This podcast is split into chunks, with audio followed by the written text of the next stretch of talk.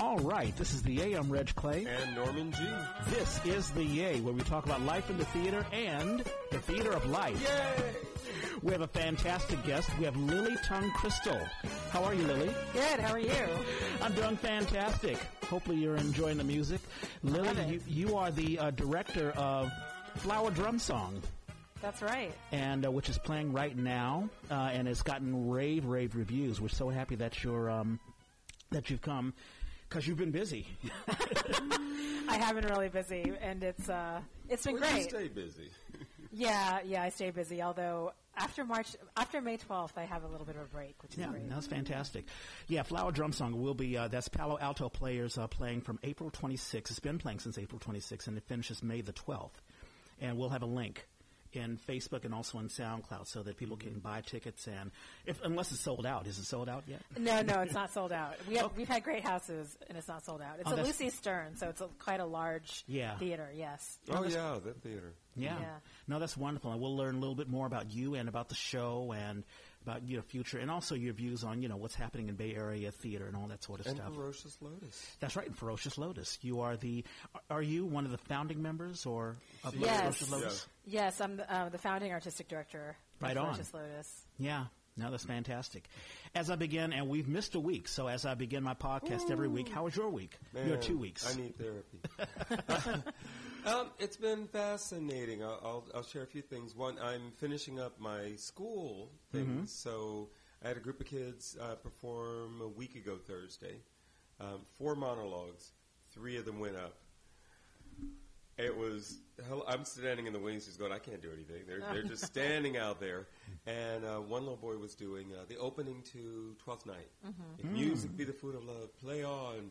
He he really got into it. Give me excess of it. That surfeiting the appetite may sicken and so die. wow. And he forgot the next line. Oh, no. He was so satisfied with what he'd gotten out. He took and I kept. We rehearsed. We didn't get many rehearsals. Yeah. I'm like, so you need to think of your breaths as completing a thought, and the next breath is the next thought. Mm-hmm. You need to think that before you actually take the breath, because otherwise you do. Like he finished breathing on that first one, and was like, Oh, oh. and I said, so when you forget your lines, Mm-hmm. your character has something different to say. So just make something up. This boy starts making up Shakespeare on the spot. And he's grasping, so he finally gets to yay, Oh. verily. Yeah. I was like, dude. so that was a week ago. Um, next week, my kids on the peninsula, I do a um, seventh grade class. And we're doing Octavio Solis's Mother Road. They're going to go up to Ashland and see the show. Mother Oh, Road's wonderful. world premiering. So I was able to get a rough draft of the script, and we've been playing with it, playing with some of the ideas. And so that goes up next week. Uh, the summer thing, I've been desperately looking for a teaching artist to cover afternoons at the end of June because I've got this gig I thought you were going to talk to uh, Shannon Maudlin. Ma- Malden. I should have. Yeah. I didn't write it down. Okay. Um, and today, I think I just confirmed somebody. I've had so many people say yes, and then a day or so later go, "Oh, wait a minute, but there's this one day," or "Oh, you know, actually, I'm going to be out of town." okay. What gig are you doing? Hmm? What gig are you doing? Uh, the Eugene O'Neill Tao House hosts a summer intensive. Um, and so it's for theater kids, mostly on the 680 corridor. Um, high school kids, and most of them are coming out of some, there's some wonderful programs out there. So it's very much a master class. So I've been doing it. This will be my third summer. I'm in As You Like It for the summer. And so that's, I have a commitment. I have a rehearsal schedule that I need to be available mm-hmm. for. So I was like, well, y'all can hire somebody else, or I can get somebody to just do afternoons. Thinking that wouldn't be so hard. You don't know how many people's names I've been given who either I'm like, oh, I don't know that person, no, they're busy, or oh yeah, that's a great suggestion. Yeah, they're busy. Yeah. And and you do that every one- summer, right? The Eugene well, O'Neill it'll my House? third, yeah. Oh, yeah, yeah. So I've been panicking because I've literally had like four people tell me yes, and then a day or two later tell me no. People are busy. Yeah. Yeah, I guess it's a good thing, but it's hard when you're trying to get a, a space filled. I, I always write back and say congratulations and yay, of course you're a wonderfully talented person, so of course you're busy. You know, Yeah. see you next time. yeah. Um, yeah, so I got somebody today, and then the last personal that I wanted to share is a friend died. No. Um, Paul Rose Uh, he was a regular at the Alley, the uh, piano bar here in Oakland. Um, when I first started going, he was a regular, had been for decades. They used to do weird things, like on certain, like New Year's or Rod's birthday, the piano player. Mhm, They, there was a group of guys that would come in in tuxes, you know, to, to kind of pay homage to him, to say, "Yay, thank you, Rod." Um, Paul was one of those, and it turned out he'd gotten in the habit of it because he and his wife would host a New Year's Day party. Their friends would go out to New Year's Eve parties, party, and then go to their house, and they'd start cranking out quiches and champagne after midnight. Mm-hmm. um, and I got to go to a couple of those Yeah. before his wife passed a few years ago. Yeah. And she had gotten sick, so we didn't see him as much. It used to be if there was a Thursday and he wasn't there, somebody got in touch with him to find out what was up. Yeah. And he got to the point where he would let us know. When she got sick, he suddenly wasn't coming. We knew why. Then she died, and he still wasn't coming. And I remember checking in with him and finding out, oh yeah, there's some places over there. He lives in San Francisco, lived in San Francisco, and so there were some places over there, Daly City and someplace else. And I said, well, I'll come check it out, and I did. Oh my God, I'm in this room full of like 80 something year old people. Those are the young people. Mm. Like I'm the youngest person in the place, and they were wonderful though. It was a trip, and I could see he was having. He loved singing. I could see he was in his element. It was so fantastic. Yeah. So And I ran into him, or I brushed by him because he's a, he was a fellow actor. He did his reading right. At the DMT. yeah. Uh, well, he wasn't an actor. I because of the alley. Yeah. I was telling you this story before we got on mic. I lost an actor. I was doing directing a reading out there, and I lost an actor, and I was desperate. And I went in the alley that night when I found out, just frustrated. And I'm sitting next to him, and I'm like, "You could totally do this. You understand timing, humor, got a big booming voice." He ended up being, I thought, the best thing in the show. Wow. Great. Now, see, that's awesome. That's Yeah. awesome. That's fantastic. So and, that's been my week. Yeah, and I've been busy doing Women on the Verge and um, Small World. One of your actors, or at least uh, a uh, Mara. I, I don't know her last name. Sotelo. Mara Sot- Sotelo. Mara Sotelo. Uh, we're hoping that she'll be a guest on the A, but she is in the show Women on the Verge, but she's also an understudy for your show. No, she's her- actually in the show. Oh, she is in the show. Yeah, I'm she plays. Linda. She plays one of the leads. Oh, oh, okay. Fantastic. I'm sure she's doing a fantastic job. She's amazing. She's Great. awesome. That's wonderful. All right. Well, I'm going to list our current events. Just I'll just go right down and whatever Gus, tickles what your fancy. but we were talking about the death of John Singleton, and Right. although that has nothing to do with theater, it has to do with art and film. And uh, it's, Well, it's hugely significant. I mean, yeah, Boys in the Hood. I mean, when I think about black um, r- um, pla um, film producers, I usually think of Spike Lee because I'm really Right. I'm from the East Coast. Right. But John Singleton really brought the West Coast and what it is to be black with that wonderful seminal piece, Boys in the Hood. Mm-hmm. Right.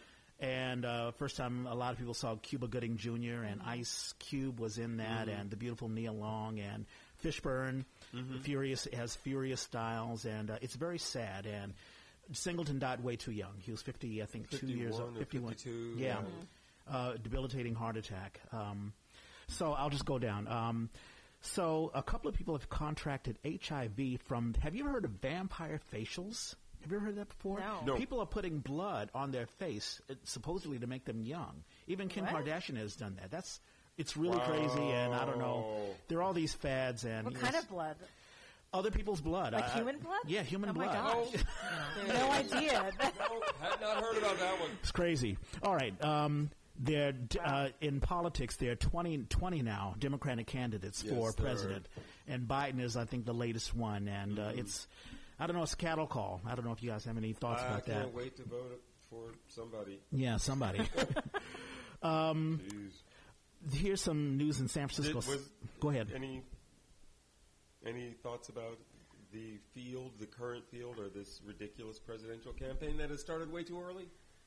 Oh gosh. I, Can we, do we have a few hours to talk about it? um, I mean, I'm, I'm kind of trying to see who's going to shake out Right. of all those candidates. It's hard to know right now. Yeah. Yeah. It's amazing. Every time we've had a guest that we've talked about, you know, how people are dealing in the age of Trump and the answers vary, but you know, a lot of it is just sadness. A lot of people were very surprised when Trump was elected and they had Oh, yeah. various reactions. Uh, did it shock you at all? Oh my gosh, it shocked me. I couldn't sleep that first night. Right. Yeah. Um, I was like, I was grieving for a few days. Yeah. We were in the middle of a, um, a reading series. It was like a new play um, reading festival, and it was it was plays by Asian American women, by um, directed by Asian American women, Oh, rock on. and you know at the time we thought we were doing really impactful work, and then that ha- then he got elected, and I just remember feeling this huge grief, like mm-hmm. nothing that we're doing is making a difference. Yeah. And and then I just like brushed myself off and Yeah. got Right. up. There you go. And Yeah. I said, okay, now it's like the work. Ha- you know, now the work, real work starts. Yeah. Like now we have to keep doing Yeah. what we're doing. And I'm seeing a lot, or a lot of that around. And we've had a lot of guests talk about how they're doing theater, which has a social element to it, mm-hmm. wh- which talks about what's happening. Like Susan Evans, she wants to develop, Right. and it's something I'm involved in, an adaptation of Bertolt Brecht's Fear and Misery in the Third Reich. But instead of talking about the Third Reich of Nazi Germany, we're talking about what's happening right now in the age of Trump. So we're hoping that this and other things, a good friend of mine, Lisa Kong, who is a uh, playwright, I know, Lisa. yeah, Yeah. yeah, we've had her on, and uh, she's doing a thing called uh, Same Boat Theater, which focuses on um, theater, which focuses on the environment.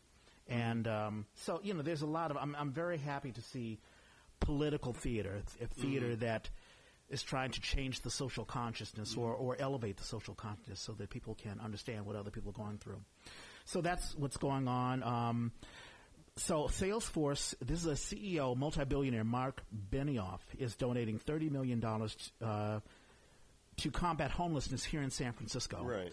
This Proposition C. I don't know if you heard about Proposition I C. But he's trying to tackle, you know, the vast. Hom- apparently, the homelessness here in San Francisco has become nationwide news. Right. Apparently, we're the absolute worst Yeah. in all of the United States. Mm-hmm. Uh, it's difficult to see it because we're in it, but Right. uh, you know, well, no, it's easy if you just look around. It's Yeah. pretty much everywhere. yeah. Alrighty, so that's that's current events, and I'm sure there are other things will pop up. You skipped all over Congress and that craziness. oh well, t- t- talk to me about that. We don't need to go there. Holy cow. I just wish Barr has a Oh, nice short oh, career. yeah, I'm, yeah. I will. I'll call him AG Barr. I, I heard somebody call him General. Yeah. And I was like, oh, that's no. right. While we were off, uh, Rosten, Rosenstein, he uh, he was yet another Rosenstein, yeah. Was yet another Trump official to um, to quit. Right. Well, he'd already announced he yeah, was going to. So. but the list is long. I mean, I as as a sort of buddy, a, a sort of um, amateur historian, I mean. I th- the only other president that has had so many people drop out of their cabinet, you have to go all the way back to um, John Tyler, the tenth president. Wow. No, I didn't know that. Um, brief history, and then we're going to jump into an origin story for you. But John Tyler, uh, this goes back to the Whigs. So the Whigs uh, got elected for the very first time, William Henry Harrison, and they were going to be the, the party against Andrew Jackson, against oh, that's against, right. um, Tyler was vice president. he was the vice president, and they were going Tippecanoe against because the too. Party was about slavery and about what they called cotton, you know, Right. King Cotton Yeah. and uh, the power of the white man that owned property. Mm-hmm. And Andrew Jackson was about that, and the Whig Party was going to go against that. right. And J- William Henry Harrison dies Right. after a month in office. Yeah, John Tyler shortest- takes on shortest- it the exactly shortest? shortest tenure ever, and Tyler goes against everything the Whigs wanted because of whatever his own reason, and also Texas. He wanted Texas an, uh, annexed, Right. Which of course you know led to the spread of slavery. Mm-hmm. Um, but basically, everyone in his cabinet walked out, with the exception of one person. but Trump is approaching that. All right, enough boredom. Let's get into an origin story. Lily Tung Crystal. Um, so, how did you get involved in theater? I mean, what uh, did you were you involved in theater when you were young?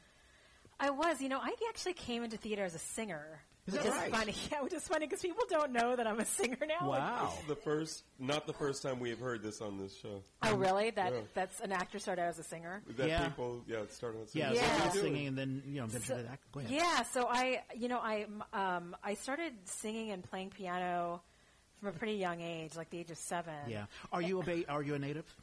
I, I'm uh, born and raised in Los Angeles. Okay. And my parents are both Chinese immigrants. Got it. So, um, it, so I, I started singing really early, and then I started doing musical theater like in fifth grade. Oh wow. And then just started doing theater, but mostly musical theater Mm-hmm, through the years as, as a in grade school and high school. And then in college, I did a little bit of theater, some straight plays. I was in Marat/Sade. I remember I was played a Marat Sod. Yes, I played an inmate, a, a you know, mental inmate, and then um, and then I, I sang a cappella. I went to school at Cornell University. I sang in an a cappella group. Mm. Oh, nice. And so I didn't really do much theater. I was mostly singing. I sang in a band. Yeah. Mm. And then I I actually lived in Shanghai, China, in, uh, for about off and on for about nine years after mm. college. Uh-huh. I was a, for, a freelance foreign correspondent there. I started the first English language magazine and mm-hmm. worked for people like I Told You the World and Yeah. Mm-hmm. um, NBC News, APTV. Wow, that's really New impressive. York Times. Yeah. I wrote for. And when I was there, I did a play. I played Amanda in Private Lives Uh-huh. and it was a expat production. And then when I moved back to, to the U.S., I moved to San Francisco in about 99, 2000. And I started, I went back to the theater because I missed it. And I, um, I took classes at ACT, at Studio ACT, and then was an audition, you know, auditioned for non-union theater, mostly musical theater. And then I turned union in 2009. Okay. So that was kind of my progression. I, but it's funny because when I when I moved back here, I did I would say seventy percent musical theater and thirty percent straight plays. And then once I turned equity, it totally Right. flip flopped. So now I do maybe like eighty percent straight plays and twenty percent musical theater. Yeah. And um, I mean, I think partly because in some ways, I, I don't know. I think in some ways I'm a better actor, but uh, and, and in other ways, I think th- there's not a lot of um, union musical theater going on here Yeah. Right. yeah. There isn't. and so I, it- it's just funny because when people a- find out that I sing, they're surprised, which is ironic for me because I, I came, I, I always identified as a singer mm-hmm. Yeah. primarily until like, you know, 2010 or something. Mm-hmm. Yeah. Yeah.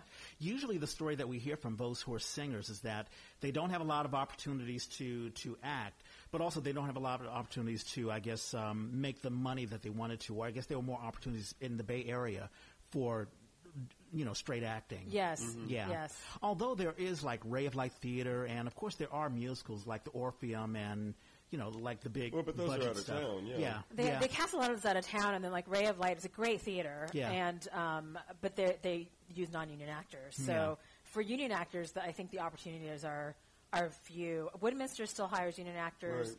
but a lot of the the musical theater um, companies like American Musical Theater of San Jose Mm-hmm. and uh, Willows, like they closed down in the last you know ten years or so, or Right. last Yeah. five Right. years. So the the, the Well, I opportunities thought, are I thought something else had, had sprung up in San Jose. I thought there was a new American musical. Yeah, there was. I think there might have been reincarnated or something, but I think some of the they they. I think they present a lot, so they don't only produce. uh huh. I think they may they might produce a little bit, but Right. not as much as AMTSJ did. Right, right. Yeah. Um, Yeah, and- that and was it- surprising. yeah, it's it's just it's interesting. I mean, it you know the uh, it's trying to create a career in the Bay Area, Right. doing what you you can. A lot of a lot of younger actors ask me like, how can I, you know, grow my career? And the the, the advice I got a long time ago, and I think it was from Leslie Martinson, who was the Oh, casting director right. at TheaterWorks. She um, she had said, you know, diversify yourself as much as possible. Mm-hmm. So which is another thing that a lot of singers have said, where Uh-huh. I've got to, you know, get put my hand, put my, you know, put my hand in as many pots as possible. Yeah, To yeah. you know to do different things, Mm-hmm. and it's funny, you know, because James, I worked with James Eichelhart, you know, Right. when do, uh, Bat Boy, he directed Bat Boy the musical, but he left immediately because he Yeah. knew that he couldn't. There was just not so much he could do. right. So I think you're absolutely right. I am curious. So you dabbled a little bit into journalism, you know, prior to coming to the, the Bay Area. Was there a reason, or is it something that you just fell into? So I, you know, I in college I I, uh, I majored in English, and so I was really I've always been a really good writer, and and I and so when I when I graduated from college, I was in Shanghai, and a friend of mine was working at the Shanghai television station and as the English consultant, and she was leaving for three months and needed someone to take her place. Uh-huh. And she knew that I had writing skills, so she asked me if I would take over her job for three months until she got back. Was- Right. And I said, "Great, sure." And and I think at the time, you know, I had always been a performer, but as an avocation, mm-hmm. I never s- took it as I never considered it a career move. Mm. Mm, yeah. And I think part of it is because, like, my parents were hugely supportive of my career as an well, not my career, but my, my development as an actor and a singer. Mm. My mother, always, you know, always pushed me to to practice and you know be good at that. Mm-hmm. But but I would say, bottom line, what was more important was to do well in school.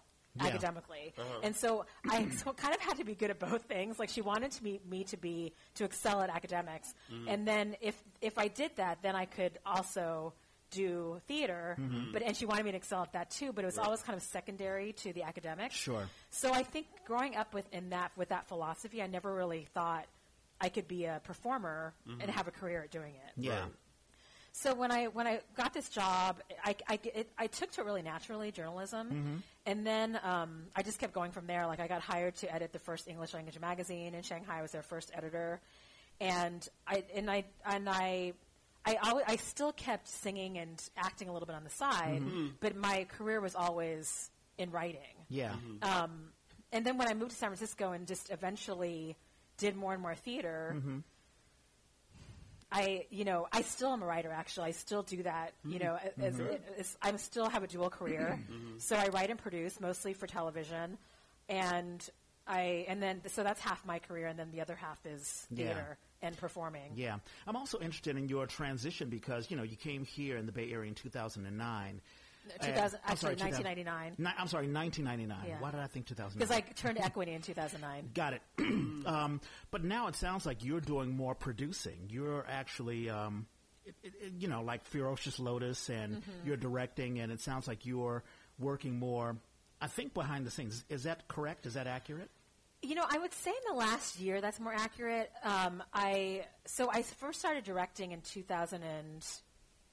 2015. Okay. Mm-hmm. And then I didn't direct for a while, and then last year I directed again for the mm-hmm. first time. Like so, that was like three years later. Mm-hmm. And then, but then since then I've directed four shows in a row. Yeah. Wow. So, so I haven't. I, I did one show as an actor, Yeah. also in that time. Right. So I've been doing both, but the last year I've been directing a lot. Um, and then in 2010, I founded Ferocious Lotus, and so we've been producing also. But we produce maybe one show every 12 to 18 months, so it's pretty.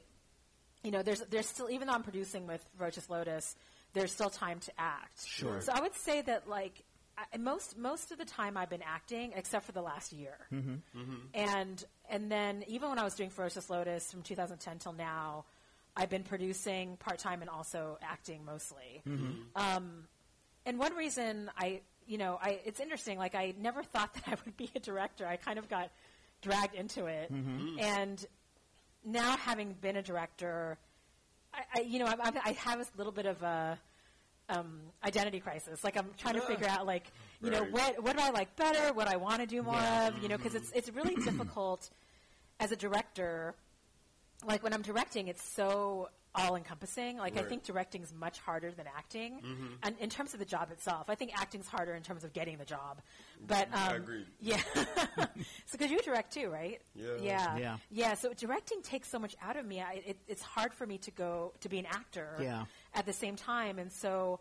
You know, and there's a grief in that. Like, Yeah. I, I miss being an actor, and you know, when, when I'm directing shows like Flower Drum Song right now, I mean, the cast is wonderful, and they're having so much fun, and they're so talented. And part of me is just like, I just want to be up there. Yeah. Right. yeah, yeah. So, uh, so I'm, I, you know, I'm trying to figure out how can I do both, and if I want to do both, and there's things about both that I love. Right. So it's hard to choose. I just wish I could clone myself and I, would could never, do everything. I, I can never make that choice. Yeah. You know, it's more like where where opportunity's taking me right now because you know I I want to be doing something. I was about to say, Norman, because you do this all the time. You both act as an equity actor, Oh, and you do a bunch of directing also. W- Today, like I was saying earlier, it just was driving me crazy. I've been trying to hire somebody, and I'm like, why am I in a position to hire somebody? Why is that even a thing? And then I realized, well, it's a thing because these people want you so badly that they are letting you do this to accommodate your Norman, your schedule. Hmm. Like, okay, so yeah, it's stressful, but it's stressful because it'll make my life better. Yeah. Right. It's crazy. I had um, I had a technical question, but also want to ask more about Ferocious Lotus. But just as a director, um, I think about I don't know why my mind goes to this, but I think about I'm thinking about basketball because the Warriors are playing right now. But I remember when Magic Johnson was coaching. Of course, he's a fantastic player, but he was a horrible coach because Right. he wanted to listen, do it the way that I'm doing it, and of course, you can't do that, and you can't tell an actor you you can tell an actor what's in your mind, but you, you're not supposed to teach actors. Actors are supposed to know what's going on. Do you run into that problem where, as an actor, you're like, "Oh no, do it the way that I would as an actor." You mean as a director? As a director, exactly. So as a director, do I run into the problem of not being able to tell somebody my vision because I just say, "Oh, just do it. Do, do Yeah. what I do like as let's an say, actor." like let's say you're directing someone who has a who is an actor who's in, doing a character, and in your mind you're like, I would do that character a different way, but it's that that that they are the actor, and they're the ones who has control over this character, but they have a different vision. Is that a problem, or is it you know just a um, is this just par for the Just course? part of the terrain. That's a really good question. I mean, I have I have been in situations where my vision was different than the actor, Mm-hmm. and it caused some tension in the room. Um, I and I also, I would say most of my experience though. I- You know, I don't have that problem a lot where Okay. where somebody is, is bringing something in. I mean, I'll guide that person, Mm-hmm. but I also it, it's interesting because, like I said, I never thought I'd be a director, Sure. so I never knew if I would be good at it or, or what would happen.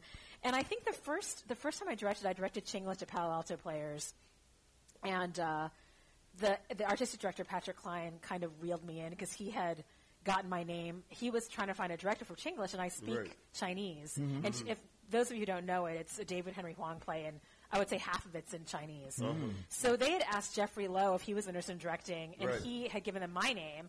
So they called, and I said, "Well, I'm an actor. I'm not a director."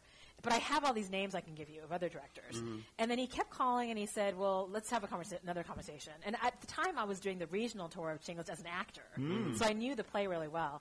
so then he, you know, he called me in and we, we, we, I, we talked on the phone and I said, I have, you know, I'm not an actor. I mean, I'm not a director. I have these mm-hmm. names. And he said, well, let's meet. So then we met. Right. And then I said, I'm not, I'm not a director. I have these names. And he said, well, why don't, you know, we want you to direct it.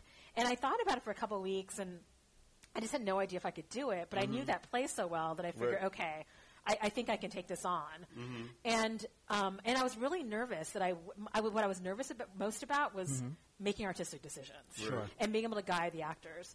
And but when I got into it, I realized that that came easy to me. What was hard was managing the actors, like Uh-huh, uh-huh. managing all like these different personalities Right. and Yeah. what they need and and so I, you know, I, I came, it came kind of naturally for me to know what a story should be. Like, no, un, I, 'cause I really try, try to stay true to story in the text. Sure.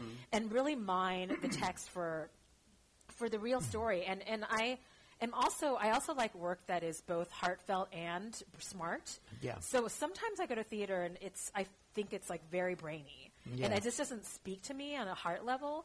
And I like theater that really encompasses the totality of human experience. So Yeah. something that's really heartful, heartfelt, and heartful, and it has has a, you know has mind to it, has brain and smarts to it. So when I tackle a text, I look for all those things. Like, how do we tell the story as true as possible to this text? Mm-hmm. Yeah. And mine it for you know the human story.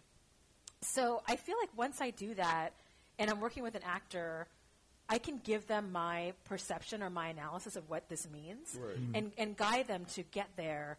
And- But I don't really go to a place where I'm like, okay, how would I do this? Okay. I kind of separate Right. myself from that. Yeah, I don't know if you like feel the same two- way. I feel like there's such different hats that it's like, you know, would you do what you're doing riding a bike that you would do when you're running? And like, mm, yeah, no, those those are they both travel, but those are two very different occupations. Mm-hmm. But I agree with you about the thing. I get to come in as an actor, and I'm like, all I got to worry about is the pi words on the page that are coming out of my mouth. That's all I got to worry about. Yeah. Shoot, I love this. Yeah. Yeah, I mean, because and also acting like you go during rehe- your rehearsal, mm-hmm. but as a director, you're there every rehearsal. Mm-hmm. That's right. You're there all the time. Yeah, and you have to deal with the tech, the designers, the actors. It's like everything. Yeah. and so it's just really there's it's like I live and breathe the show when I'm directing. Right. But as an actor, I'm just living and breathing my part. It's like Right. one piece of fifty pieces. You right. know? Yeah. Yeah. And you were talking about personalities. Well, if you have a good if you have a good stage manager, they should probably take a lot of that load off of you. I would think. Yes, and you know, I um, I've learned that I've learned that through talking to other directors. I, I asked I asked other directors for a lot of advice when I first started out, like uh, Mina Morita, who's the artistic director of Crowded Fire, and Graham Smith, Mm-hmm. who is a great director. And and um, one one piece of advice I got was really, you know, lean on your stage manager. And I don't think I did that enough in the beginning. Mm-hmm. Yeah. Now I'm getting better at it, so there's less Yeah. pressure. And speaking as a former stage manager, we appreciate it because you know it, it gives us a little bit more autonomy, and we can take the load off of um, off of the director Yeah, as well. yeah. Um, Well, I by the- appreciate you stage managers a lot. Yeah, yeah, we've had Jennifer Daly. I'm trying to get Linda Huang on because she's a fan, fantastic Asian American stage manager, and she just loves it. Let's talk about Ferocious Lotus. What what prompted you or others to create Ferocious Lotus? Well, it was 2010, and I actually started it with a fellow actor, also an equity actor, Leon Goertzen. Mm-hmm. And Yeah, that's right. Yeah, I forgot that. Yeah, so Leon's great. He's now our casting director and a founder. And we, you know, we, we were at a, a night of the theater, night of theater at Berkeley Rep. We were watching a Naomi Iizuka play, and he said, "Oh, you know, I'd love to start a theater company." And at the time, I had won the Titan Award, which is a at the time it was a two thousand dollar grant for actors that Theater Bay Area gave, and um, it was for career building. And so I part of my um, part of my my uh, grant application mm-hmm. was to start an Asian American actors group for networking, support, mentorship, mm-hmm. but not a theater company. And so he said he wanted to start a theater company. I said, "Oh, I don't have time for that. Like, I, I, I don't, have, I don't, I can't do that." Mm-hmm. And I had just had a child. I had a baby, like in 2009, at the end of 2009, and this was like mid 2010. Yeah, And then we all, the, the group got together, and Asian American Theater Company was put, was doing a comedy festival, mm-hmm. and so we they gave us they asked us to do a, a night of one acts, of comedic one acts during that festival mm-hmm. for one weekend. Yeah. And so we thought, well, you know, for any theater company, the, the hardest part is space yeah, getting exactly. space. Right. Yeah, So we thought, well, someone's giving us space, we should do something. And so mm-hmm. we made a theater company. It was totally by default. I mean, by accident, mm-hmm. um, kind of like getting into directing. Yeah. And if you had told me I would have birthed the child and a theater company in the same year, I would have said you're crazy. But that's kind of what mm-hmm. happened. Like I was at rehearsal with my baby and my Bjorn um, during that time. But but one, I mean, in terms of philosophically and like in terms of social activism, the reason why we started it was because we didn't think there was there were a lot of opportunities for Asian American theater artists, especially actors, and especially if they were union. So Asian American Theater um, Company, they're now no longer operating, but when they were, they were offering. Are they officially like? Just, you know, I think so. Uh, yeah, hiatus? I think they're. I I'm not think they're sure, but their their website is no longer Mm, theirs. So, um, I. I mean, I wish they would come. I hope they would come back, but you never It was an know. amazing Things kind of, you know, come back, come back to life um, with time. So, they were offering a home in terms of mostly non-union actors. They didn't have, really have the budget to hire union actors, so we were seeing a lot of actors get their start here and then move to LA and New York. right. And we thought we could be a home for Asian American actors, and and really um, promote and encourage their work to be seen by audiences. And it's been nine years now, and I think we've done a lot. And, and you know now the ma- a lot more theaters, including the mainstream theaters and the equity houses, are hiring our company members, are hiring Asian American actors, playwrights, directors.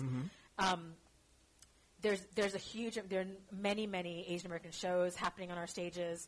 So uh, you know I I feel like we've we've um, contributed to that movement. No, I think that's fantastic. Yeah, and um, you're absolutely right. You know, aside from Bindlestiff Studios, I really don't see a lot of uh, unless they're specialized events, like uh, I don't know, like Chinese New Year or something like that. Now that's fantastic. I was going to ask. Um, Financially, I mean, how is Ferocious Lotus doing? Because that's really the hardest thing as far as starting up a theater, um, getting the you know getting the audiences in and also getting the grants. Well, it was really important to us to be financially solvent and Yeah. be able to pay our, our artists. Sure. So, I mean, part of it, we are financially solvent, and part of the reason is be, there are a few reasons. One is that we don't own a theater. We're itinerant, so we mm-hmm. don't have that pressure. Yeah. The second is that we're, you know, we're an, an artist-driven collective. So we do work when we have the resources and um, time as a group to do it. Mm-hmm. And so we do, you know, one show every year, 18 months, and that, that helps us be financially solvent because we're really raising money for the project we're doing. Mm-hmm.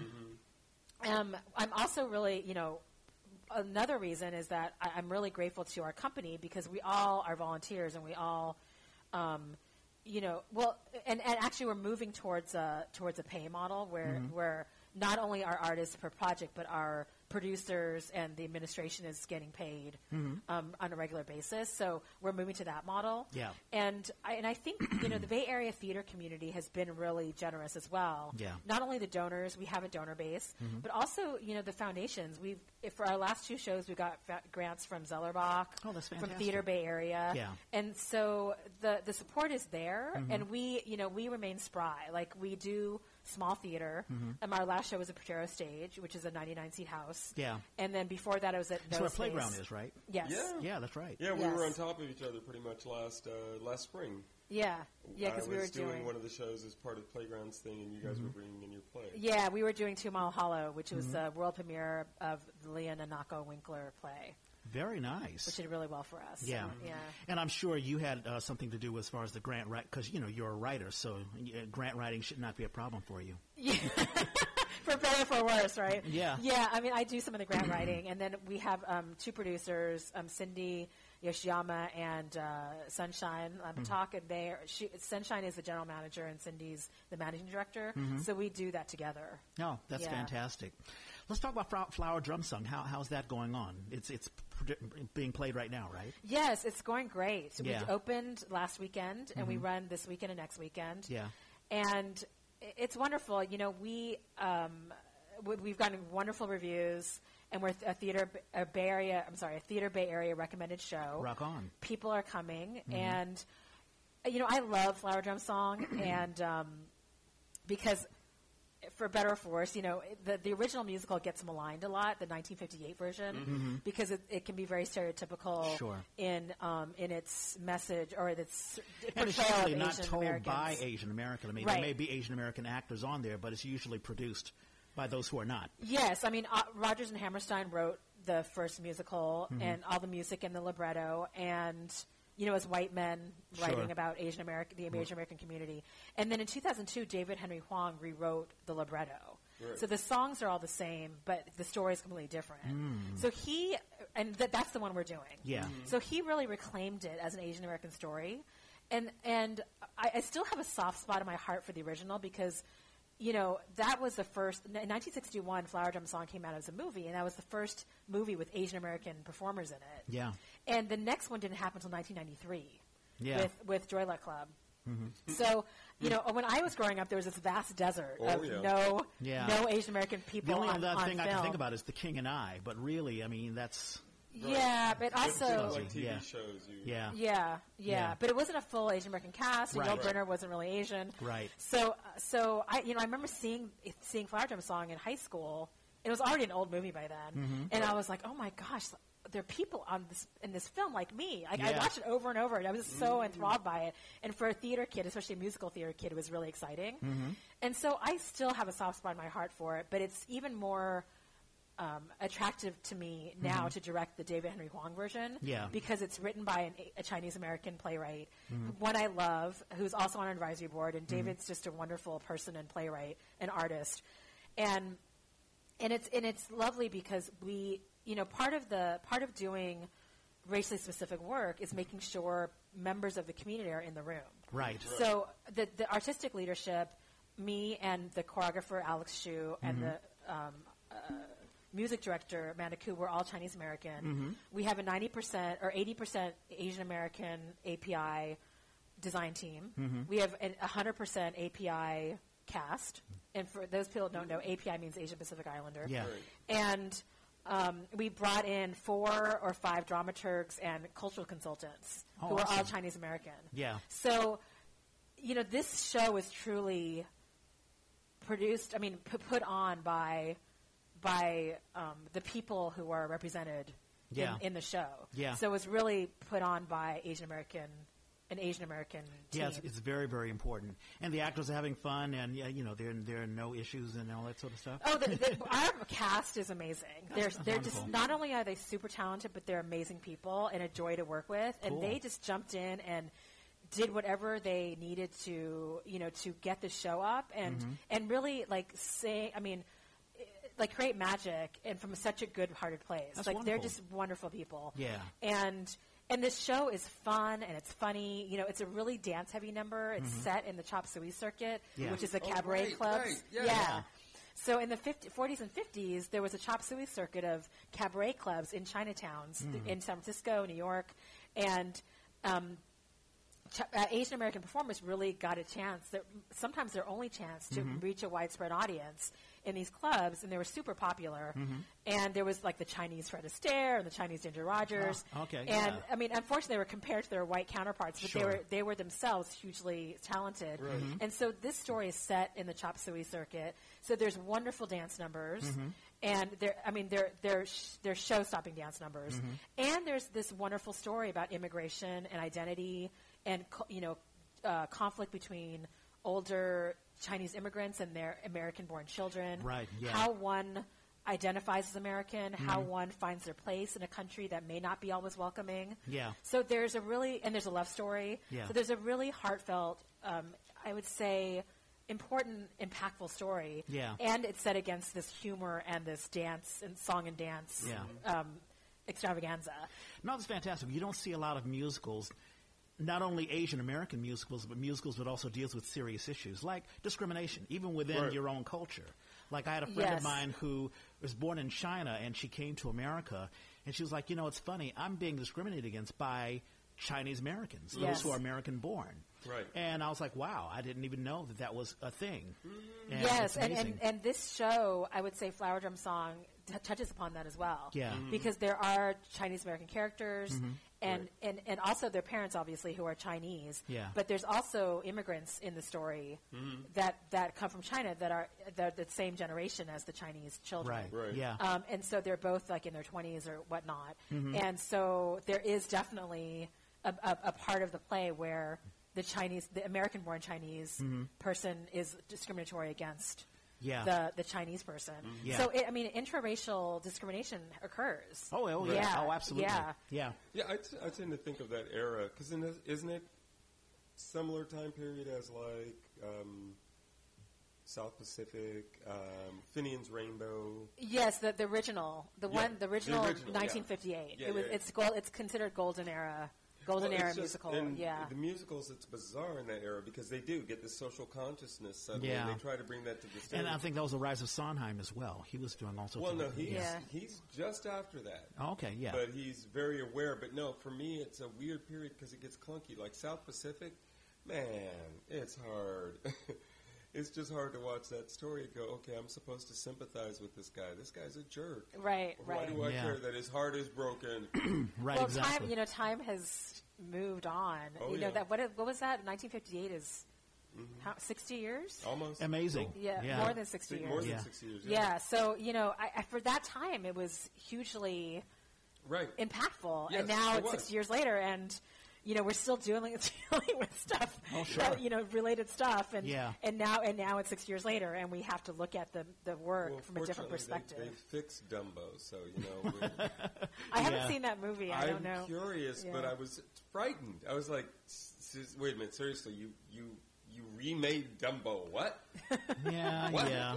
I don't know about these movies they, today, but um, it's it's interesting. I was going to ask you about Palo Alto Players. Is this a collaboration, or are you just using the space? Or Oh no no no! So it, it's their production. Got it. So I'm I this is a, not a Ferocious Lotus production. Oh, okay, I am now I I get it. I am the hired gun. Okay. So so uh, Patrick, as I said, the, the artistic director was Yes. Mm-hmm. the first one to give me my shot at directing. Right. They were producing Chinglish, and he hired me. And then when I heard they were doing Flower Drum Song.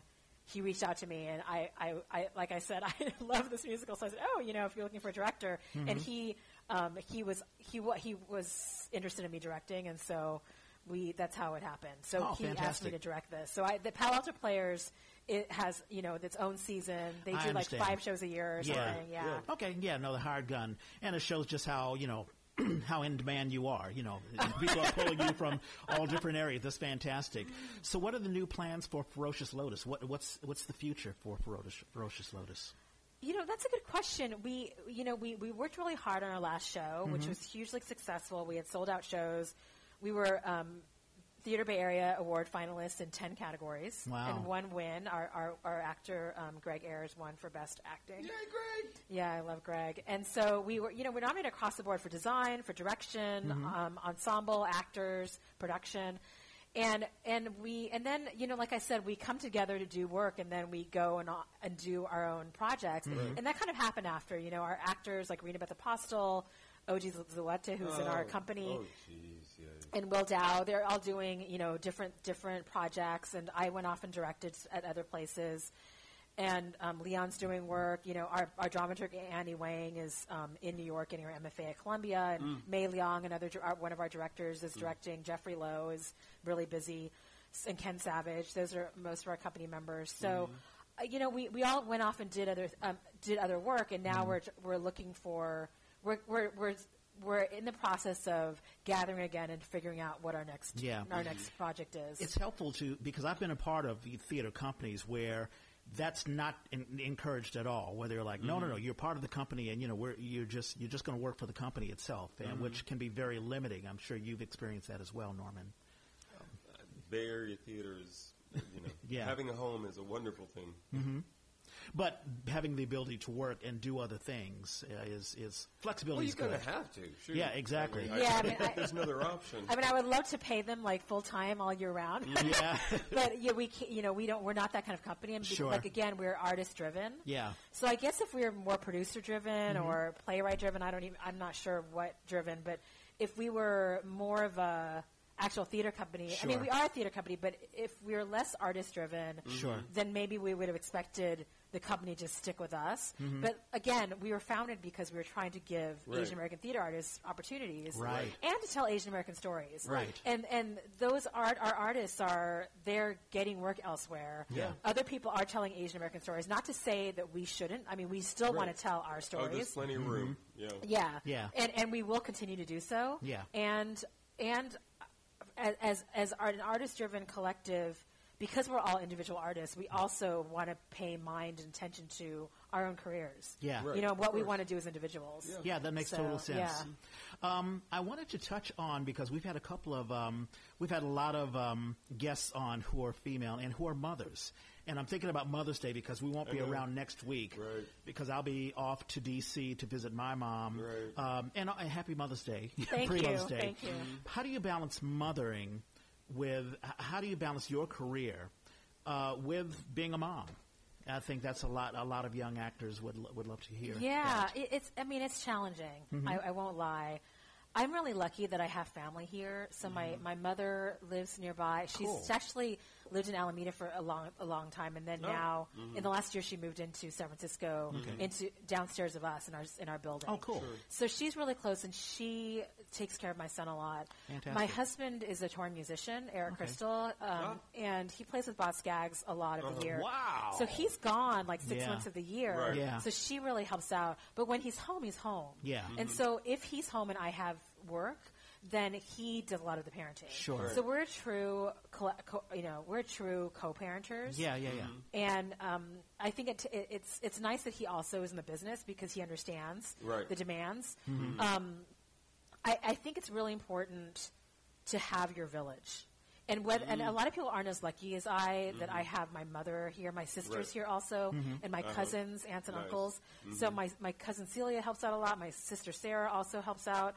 Um, I I'm lucky that way, and I and I also rely on friends. You know, I, Sure. I I do. I'm a very social person, and I really value community. Mm-hmm. So I'm really grateful to my community of, of fellow moms who've also helped out. Mm-hmm. Um, I also have fellow moms who are friends who are also actors, like Susan Shea is a really good friend of mine, Fontana Butterfield, and we, Mm-hmm. Yeah. you know, we'll go to like I remember in the beginning when Susan and I both had our kids at the same time. Our, our, our well, her firstborn and my only only child, but we'd go to we'd go to um, auditions together and watch each other's babies while the other person was in the room. nice, nice. So that helps a lot. Oh, that's Um, fantastic. and you know, it, it, but it is hard. You know, another thing that I that I do is w- any job that I get, whether it's Mm-hmm. an actor or director, I ask if there's a child care stipend. Right. And the worst they Oh, can say awesome. is no. Right. Yeah. But you know, I know what the you know we negotiate my salary, and oftentimes it's, it's not a negotiation, but they you know they do what they can Right. in, in their salary, and then I'll ask, I'll say, you know, is there a child care stipend on top of that because I do need to hire Right. um, I do need to hire sitters. Yeah, I mean, and my yeah. mom can only do so much. Sure. Like Yeah, I right. also need to hire sitters. So, um, so that's been really helpful. And and I would say half the time they say yes. There's a, there's a stipend. Yeah, I think that's very important. I think actors really need to empower themselves to be a part of the Well, negotiation. organizations need to be, you know, to become awake, Yeah. aware of that need. Uh, the um, As You Like It that I've been doing, we workshopped a couple of weeks. There were, I don't know, three or four, and it wasn't moms. It was moms and, you know, so Yeah. both sides of the equation. Yeah, so well, that- seeing that's partners great. show up when that's going on is kind of cool. Yeah, I mean it's it's and I and I have to like Norman said like I really encourage and and encourage theater companies to to do more of you know Yeah. helping Just be more parents flexible about it. Yeah. with with the it's hard you know I, I did a Lort tour of Chinglish Uh-huh. and at Portland Center Stage and Syracuse Stage so I was away for three months and I was the only mother in the in the Hmm. Right, team right. On, on the cast we had a, a father but his child was older um, and I, and I, it kind of struck me. I said, you know, this is hard to do. Right. And the only reason I could do it is because my husband wasn't on tour, Right. and he stayed home. Right. But I remember like, le- when I was about to leave, and I would tell people, they're like, "Oh, you're going, you're going away. Like, what do you, what are you going to do with Cole?" And I said, "Well, I do him. have Just a, gonna I return do have a husband who's and a father. Like he, there is a parent, Right. and, and I think a lot of mothers get that. Yeah. Of you know, course they do. people expect, Right. oh, like when my husband goes on tour, no one asks him Right. what he's doing with his son. Sure, Right. They yeah, just assume right. I'm the one taking care of my Yeah, son. right. But when I went away, like the one time I went away, Hmm. um, and he stayed home, there was this. Oh my gosh! Like, are you? What are you going to do? Like, are you, you know, are you going to bring Cole? Like, what are you going to do? amazing? What do you, Yeah. is, you know, how can you do that? Yeah. And and I was It's like, well, child you know, abuse. yeah, I, I have I have a husband and a father, and, Right. and my son is a father, and he'll be just fine with him. Yeah. and he was, you know, it was- Right. It was, Has he seen you, Cole? Has because he's ten years old, right? nine, Nine. yeah, almost ten, yeah. Has he seen you or your productions? Have you seen me on stage? Yeah, he was on. He was. I mean, he was saw me in Flower Drum Song. Right on. Um, he's been coming to my show since he was about, I don't know, uh, s- five or six. Okay. Okay. Um, and he he actually was in a show with me. Uh-huh. I did Nice. Trojan Women Uh-huh. with uh, um, multi-ethnic theater. Yeah. Mhm. And they needed uh, Astyanax, so he played Astyanax. He was the the young boy. Oh, very nice. Yeah, so that was really fun because we got to, you know, spend time Yeah. together and perform together. Yeah, I asked that because we uh, had Priya, Priya Gayadine on, and she talked about the joy of having her son. Uh, I did a show. we did. I, Welcome, I wrote a play, uh, Four Men in Paris, and she was in there, and we had we had to deal with child care issues. And I was like, you know, bring your son if you want to bring your son. One of the things that made it easier was the producers had, were dealing with it as well. That's right. And they would bring their kids if they both had to be there. They traded off as much as possible. When they both needed to be there, they would bring their kids. So how could you say to somebody, "Hey, you can't, you can't bring your child when there's my kids Right, over there"? right. Yeah, but also Priya talked about the joy of having her son see her, Right. Not just as a mother, but as an actress, Mm-hmm. as you know, as someone who exists beyond the plane of just someone taking care of you. Yeah. And I think but that was very racy. empowering. That was a little racy. Well, yeah, but uh, you know, she's Mostly she, he was she all backstage and didn't know what was right, going exactly. on. But she knows that you know, mommy's not just a mommy, but she's an actress as well. She's so a woman in a slinky yeah, Ooh. Velvet, you know. poor- You know, me and my She was whatever. fantastic. No, no, she was fantastic. Yeah. But you know, people have talked about that. Like we had Jamie Lee Roberts on. You weren't here, Right. and she talked about, you know, not just being a mother. You know, a lot of actresses are like, "Oh, well, I have a child now, so I have to cut curtail Have my to stop, career." yeah. And hopefully, we try to discourage that. You can still have a career as an actor and as a creative. Oh yeah, I, I- I think that. I mean, a lot of women get that fr- or Mm-hmm. from the society or from whoever that oh, once you become a mother, you have to, you know, leave your career. Mm-hmm. And I would say, you know, for a time, yeah, there's some time where you need, you know. And different people make different choices. Sure. Like some people take more time off, and some people just keep acting. Mm-hmm. Um, but I do definitely, I definitely think that it is possible to have a career as an actor and a mother. And in some ways, my work is more rich now than it ever has been. Right. And because you know, I think having children changes one's perspective Yeah. to a larger one outside of oneself. Yeah. And to to really want to um, do good work and make and do impactful and do impactful work, social activist work, Mm-hmm. so that the world is a better place um, for not only all of us as adults, but also for Right. our children, Absolutely. and my son. So I think it's it's it's definitely um, enriched my work. Mm-hmm. Um, but I have to be honest. Like I, I also, you know, I respect because I've been this mother as well. I, I respect when it's time to you know take a break Right. Well, and and sure. and take time off. And after this show, you know, like I said, it's the fourth show in a row. Mm-hmm. I, I need to get back to my son. Like I need to Right. Mm-hmm. Mhm. and get back to acting and get Yeah. back to my son and and tend to gardens that I've left a little yeah, bit yeah. a little bit um, you know overgrown. Mm-hmm. Um, I, I've so been wanting to take pictures because we finally started to tackle all the yard work. I walk in at home and I'm like, and this is what it looks like when it's not a jungle, and nobody else will know how significant this is because they didn't see the hours and hours and days and days. Well, well, I have my gardens. I think are metaphorical because I'm not. I, Ah. I unfortunately don't have a garden. I wish I did, but but yeah, just I, I mean it from a metaphorical sense and you know from a from a literal sense that way. You But get home I and take care of stuff. yeah, I just have to I just have to you know spend more time with my son. My husband's you know Right. on tour now, and so. I want to spend more time with my son, get back to acting, Mm-hmm. and you know I don't get a lot of sleep. That's the other thing that that happens. I sacrifice sleep. Mm-hmm. So um, people sometimes ask me like, "How do you do it all?" And one answer I have is I don't sleep a lot. Oh, So I, you know, I, I, I think it's challenging for women, and it's possible. It's both. Yeah, yeah, Yeah. I think so. Well, all right, we're hitting uh, the one hour mark. Uh, We've had a wonderful time. Uh, shout outs. Birthdays. And I feel bad. I'm, I'm, whether I'm here or not, I will make sure that I send out a list of birthdays. Oh, and, oh, sure. And get them to you. 'cause Yeah. I feel bad when I don't do And that. feel free to step on mine. You know, you you know, we we know a bunch of folks. Oh, well, I won't say today's birthday. I'll leave that one to you. Mm-hmm. Um, oh, the, but the other one is today is uh, Velina Brown. Okay. Her birthday's today. I think so. Oh, happy birthday, Velina. Yeah. Cool. Uh, Mohammed Shehata, who is in Oh, the Mohammed importance of too. the- yeah, his birthday. Do you know these folks, Lily? I do. I know Mohammed and Velina. Happy He's- birthday to both wow. of He's at the uh, he's at the Aurora in the importance of being earnest, which is going I think through this weekend. I'm not sure how much longer it's playing. Okay. Um, Just Thomas is somebody I met through um, Shots SF at a PianoFight. His birthday is coming up this week. And David Glover, who is an old gent of the theater here in Oakland, but he has done. I've been to his place and I've seen these posters from you know like 30 years ago, Bay Area stuff. He's Oh, been wow. really connected to folks. Yeah. His birthday comes up tomorrow. Uh, Steve Budd, who I thought I'd met before. How many? Oh, I also know Steve Budd. Do you with yes. you Happy know the white Steve. hair? Yeah. It's like I. How many people are there walking around with white hair? I'm Like, yeah, I met you, and he's like, I don't think so. but he's local actor. Uh, Tina Marie Murray, black Okay. actress.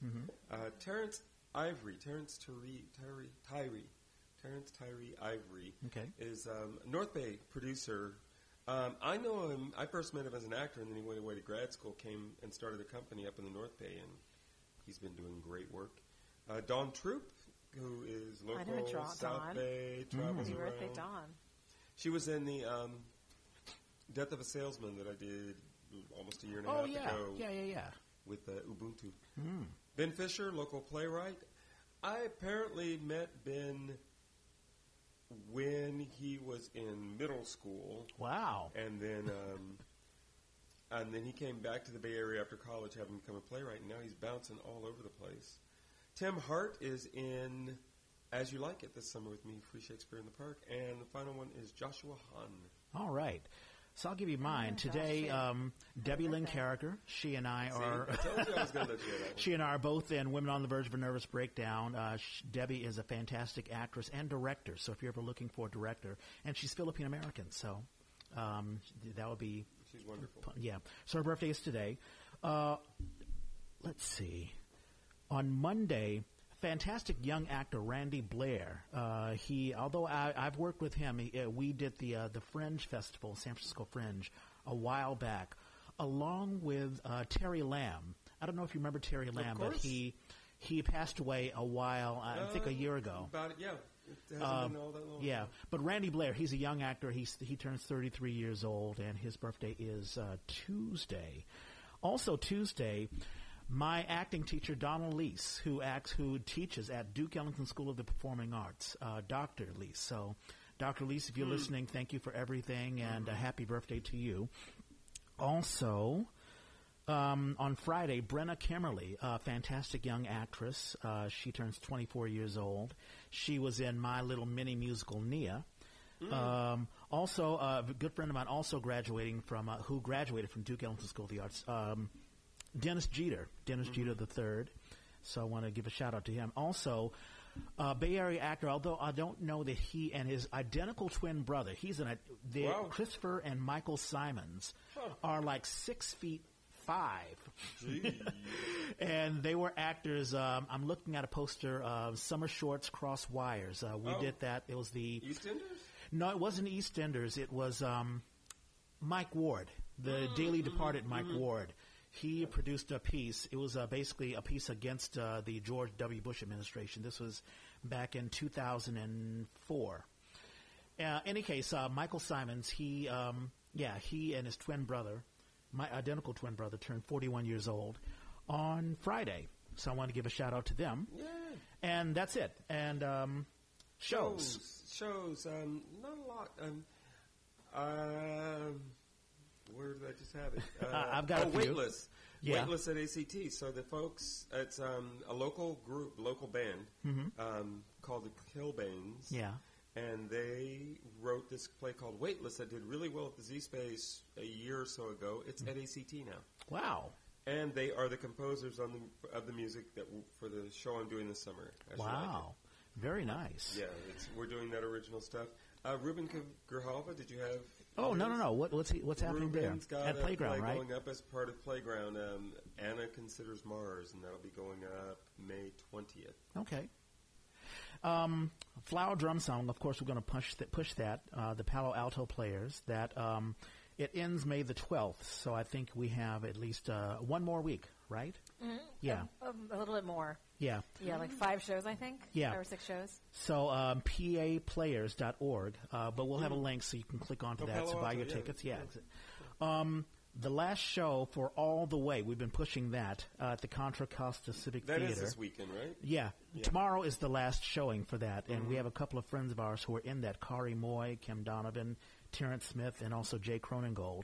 All of them have been um, guests on the Yay. It's a fantastic civil rights piece about the Lyndon B. Johnson administration Right. and the passage of the Civil Rights Act of 64. Kim playing Lady Bird.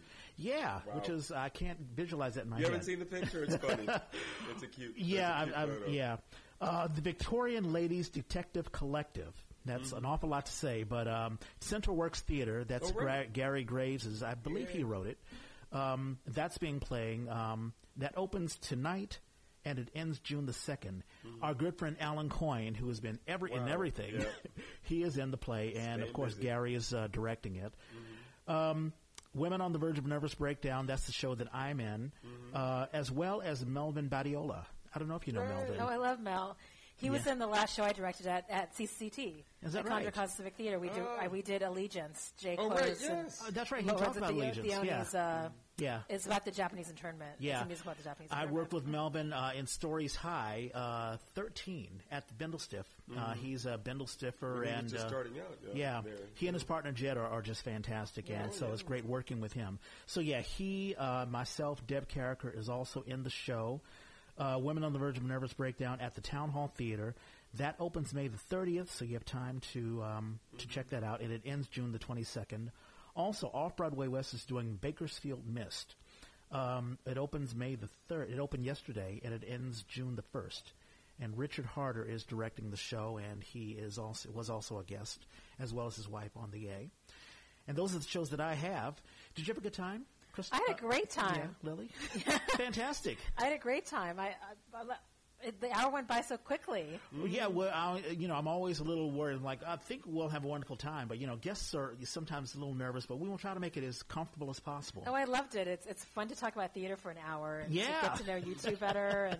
And no, it's no, it's, wonderful. it's fantastic, and uh, and this is old hat for you because you you've done you know some stuff like this before. But no, it's it's fantastic, and uh, of course we want Ferocious Lotus to grow, and uh, we want people to know about you.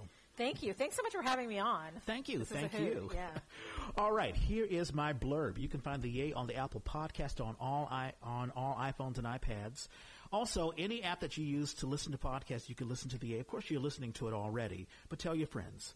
Um, if you're an old stogie like me and you listen to your podcast on a laptop or a desktop, you can go on iTunes to listen to the Yay. Just click on iTunes, click on Store, use the search engine on the uh, search engine on the upper right hand side, and search for the Yay. You'll find us.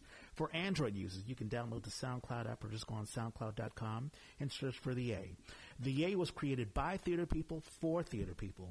If you have a show you want to advertise, if you just want to advertise yourself, let us know. Hit us up on Twitter, Facebook, Snapchat, Instagram. You can find me at Reg Space Clay. And I'm at Hoosier Hoosier. Lily, where where they can, are you on social media at all? I am. I'm Facebook Lily Tung, Lily Tung Crystal. I'm Okay. on Twitter. I'm not on Twitter that much anymore, but also Lily Tung Crystal, also Ferocious Lotus. Okay. You can find us at ferociouslotus.org, Yeah. and you can find me. My personal uh, professional website is lilytungcrystal.com. Okay, and we'll have links to that uh, as well. Norman, did you have something? Oh, yeah. I'm actually directing a piece that'll be coming up uh, May 26th as Mm-hmm. part of the Playground Festival. It's called the 90%. So All right, Where, where's that at again? that'll be a Potrero Stage as part of the Oh, Playground the Festival. playground, playground festival. Yeah, um, absolutely. it- you know, so it'll be a script in hand stage reading. Nice, this nice. But yeah, if you're and you know, folks are like, why am I seeing a stage reading? Stage readings are where where great plays begin. It was wonderful for me to do one where I was an actor in uh, Scapegoat, Mm-hmm. Yeah. and then a year later to be asked to direct it as they got to workshop it. I was.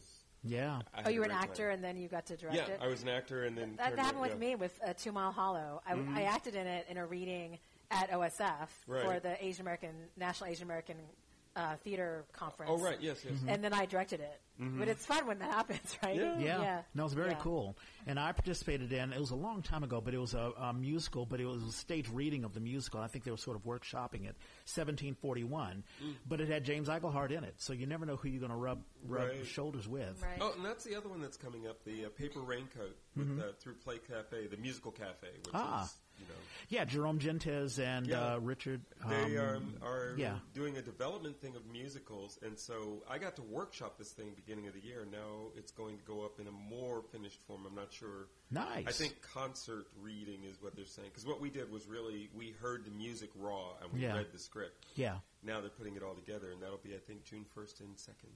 That should be nice. Yeah. So, folks, you know, go and check out your stage readings, and a lot of times they're free. Sometimes, you know, you pay a little, but it's a great way to see developed theater, and it's great to support developed theater as well. Appreciate the donation. Yeah, absolutely. And happy Mother's Day to everyone. And we you got to find a better sign off. And we are out.